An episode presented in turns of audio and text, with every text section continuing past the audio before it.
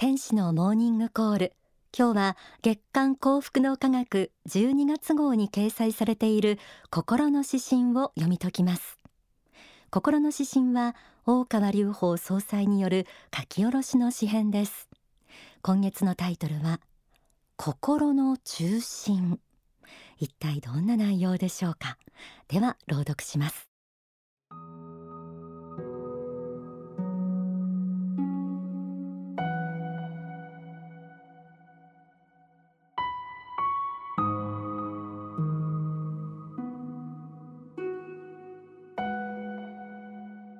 心の中心。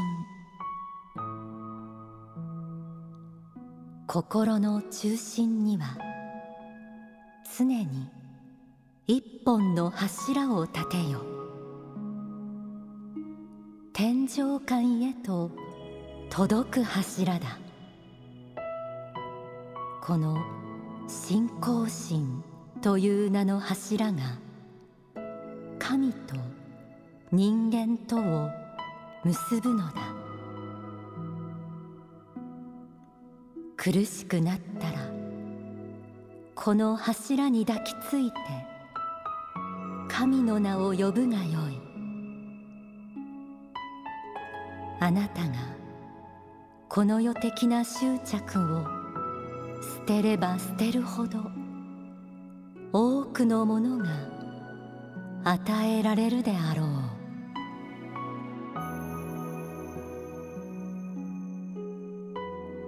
この世的な壁など次々と乗り越えてゆくがよい。疑う力より信じる力の方が強いことを実感せよ。数千回の説法をしてきたが私がエゴイズムに走らない限り光の指導霊たちが私を見捨てたことなど一回もなかった。光は常に私と共にあった。それはあなた方にも言えることだ。ットが空を切ったと思っても必ずや電動の一撃は誰かの心に直撃弾として届いているのだ。まず心の中心に信仰心を立てよ。それがすべての始まりである。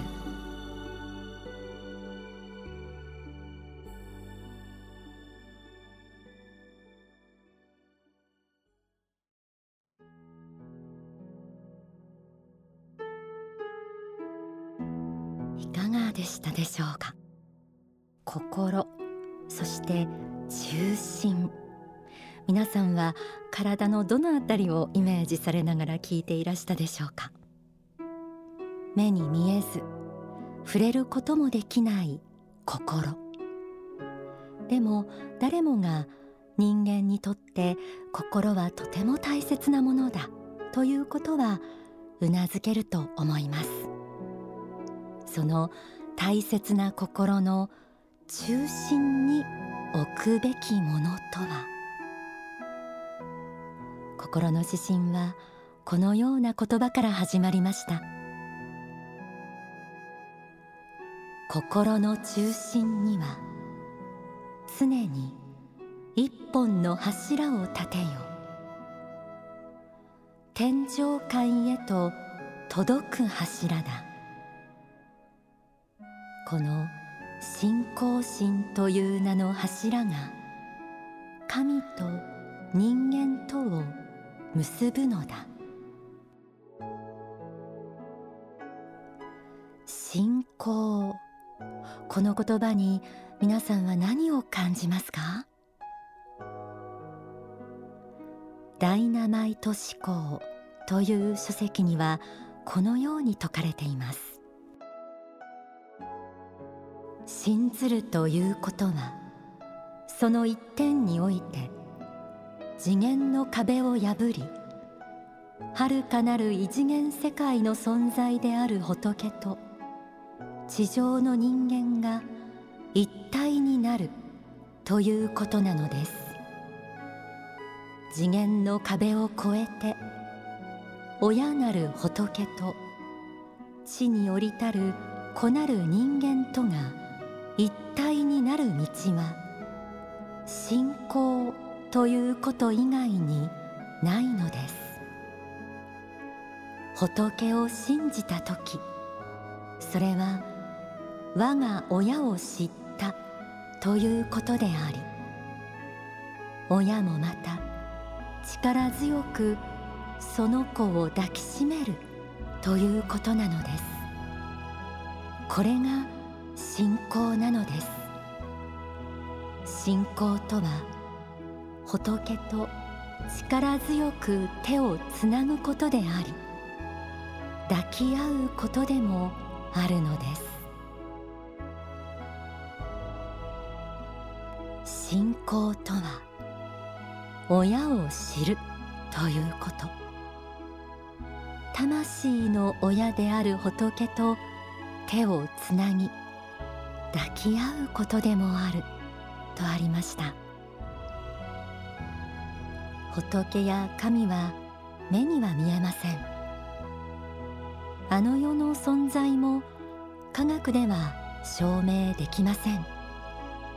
そうしたものを信じることはこの世的な価値観あるいは現代的な価値観で見れば合理的ではないことと感じる方もあるでしょう。でも心の指針には続けてこうありました。あなたがこの世的な執着を捨てれば捨てるほど多くのものが与えられるであろう。この世的な壁など次々と乗り越えてゆくがよい。疑う力より信じる力の方が強いことを実感せよ。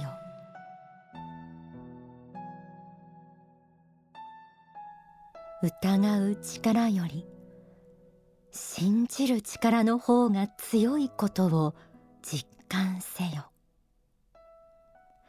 信じる力によって得られるものがあるのでしょうか。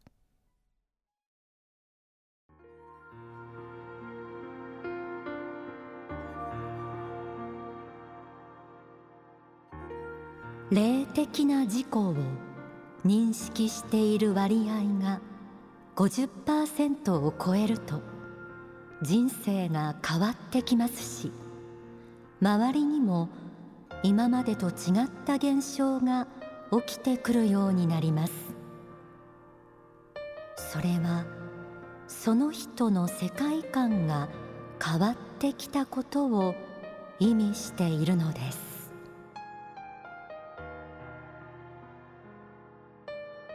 書籍繁栄思考から朗読しました。目には見えない心こそが人間の本質です。肉体は心魂の乗り船であり死後に持って帰れるものも心だけ。心こそが自分自身でありそしてその心は大宇宙を作り星を作り動物や植物を作りそして人間を作られた偉大な存在につながっているということ。皆さん自分の本質が肉体に宿っている心魂であること。想像してみてください。ぜひ霊的存在なのだと知ってください。こうした認識を持ってみるとどうでしょう。見える世界は人生を生きる姿勢はガラリと変わると思います。仏はいつどんな時もどんな人に対しても遥かなる天上界から大いなる愛を光を投げかけてくれています。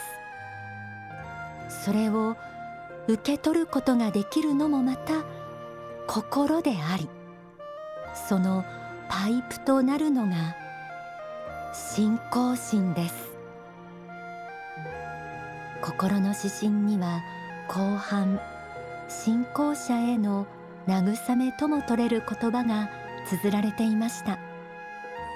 目に見えないものの価値を信じてさらにそれを他の人へ伝え理解を得ることの難しさ。しかし心の指針にはこうありました。バットが空を切ったと思っても必ずや電動の一撃は誰かの心に直撃弾として届いているのだ。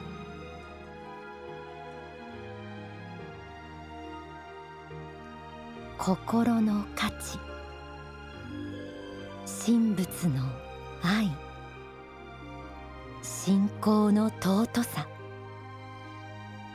それはくの人が魂の奥底で記憶しているのではないでしょうか。だからこそ届くのではないでしょうか。心の指針はこう締めくくられていました。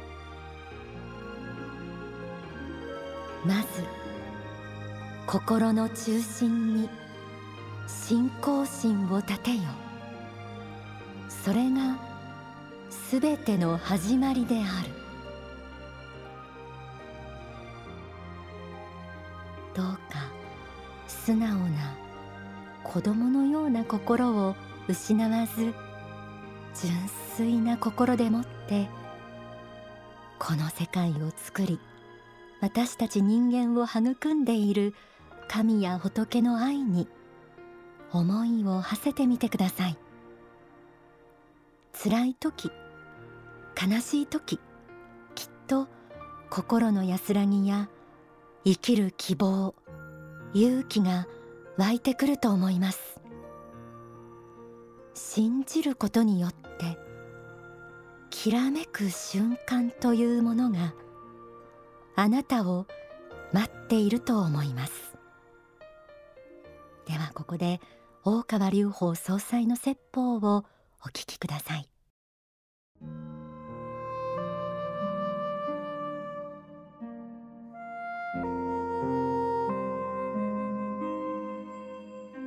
だどうかですねまあ不合理なこともあろうかとは思うけれどもやっぱり神様仏様を信じられる世の中にしていかなければいけないしそのために強い力を持った宗教が必要だということを皆さんにも理解していただきたいと思うんですよ。でそれを受け入れる気持ちができてきたらいろんな奇跡もまた起き始めます。もっともっと起きていきます。だから信仰がないと奇跡が起きないんですよだから合理性の世界この世で全部ついつまがあって話が合う話ばかり、えー、受け入れてますと奇跡はなかなか起きにくいです自分たちで止めているんですよ奇跡を起こすのは信ずる人の心なんですだからどれぐらい信じられるかですその人が信じる力が強くなったら奇跡が起きてくるんです。うん。自分自身で変えられるんです。自分の人生もあるいは自分が起こしたいろんな失敗だの病変だの人間関係だのいろんなものを自分で作り出していますけれども苦しい人生の苦しみを作り出しているけれども全部実は自分自身で変えることができるんです。奇跡を起こすのはあなた方自身です。あなた方の信じる心があれば奇跡は起きます。だから信仰心というのをもう一段強く押し出していく必要があるなというふうに思っていますしそれが言えないようであれば宗教としては本物ではないと。だから証明できるかできないかなんていう問題ではないんですよ。だから疑えば疑えばいくらでも宗教なんてもうもう誇りだらけに見えます。あれもこれも今言った通りですから。でも仏教とか誰も何も言わないお釈迦様だったら7歩ぐらい歩くだろうと、まあ、生まれてすぐ歩くだろうと、まあ、そう単純に信じられる心をやはり尊いと感じてくださいよ。それを信じる心も尊いんだと思ってくださいこの世的にはあったかなかったかの問題ではなくて、まあ、尊いということですね、まあ、そういうふうに取っていただきたいし処女会人もそれほど高級霊この世に人間に宿るべきでないような高級霊が宿ったということを象徴的にそれを言ってるんだと。いうふうに考えて正しいか間違っているかという議論ではないんだというふうに考えた方が良いと思いますね。だからこの世的に今説明できるかどうかだけで宗教の限界を隠してはいけないというふうに、えー、考えます。お聞きいただいた説法は経典君よ涙の谷を渡れに収められこの経典については幸福の科学の少女や支部に置かれています。天使のモーニングコールこの時間はちょっぴり息抜きオンダソファーです。11月20日に徳島県川島町に聖地エルカンターレ生誕館が落慶しました。えこちらについては10月の放送で番組でもご紹介したのであの近藤明館長のお話などでねあの覚えてらっしゃる方もいらっしゃるんじゃないでしょうか。この聖地エルカンターレ生誕館落慶の当日は大川隆法総裁が慈悲の大河と題して説法を行いました。このご法話の時のご様子は幸福の科学の全国の少女ですとか支部に同時中継されて、私もあの東京の支部でその中継を拝見拝聴していました。聖地エルカンターレ生誕館は大川総裁が1956年7月7日に川島町に生誕したことを記念して建立、えー、礼拝殿には仏の慈悲の姿を表したなんと高さ7.77メートルの大エルカンターレ仏像が安置されています。大川総裁がどんなお姿で何を発信されるのかいつも気になるという方もたくさんいらっしゃるんじゃないでしょうか、えー、来たる12月7日にはご説法がまた行われます。エルカンターレ祭。こちらが12月7日水曜日、えー、本会場は幕張メッセで、えー、行われます。演題はですね真理への道。本会場は幕張メッセで完全予約制なんですけれどもえこちらお近くの方はですね番組のホームページ覗いてみてください。ネット予約も受け付けています。またあの東京以外の全国東京埼玉千葉とか神奈川ですね。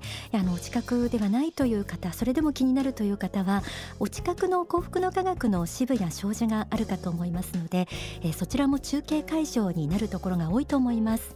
こちらの会場にはどなたでもご参加いただけますので、えー、ぜひお問い合わせになってみてください。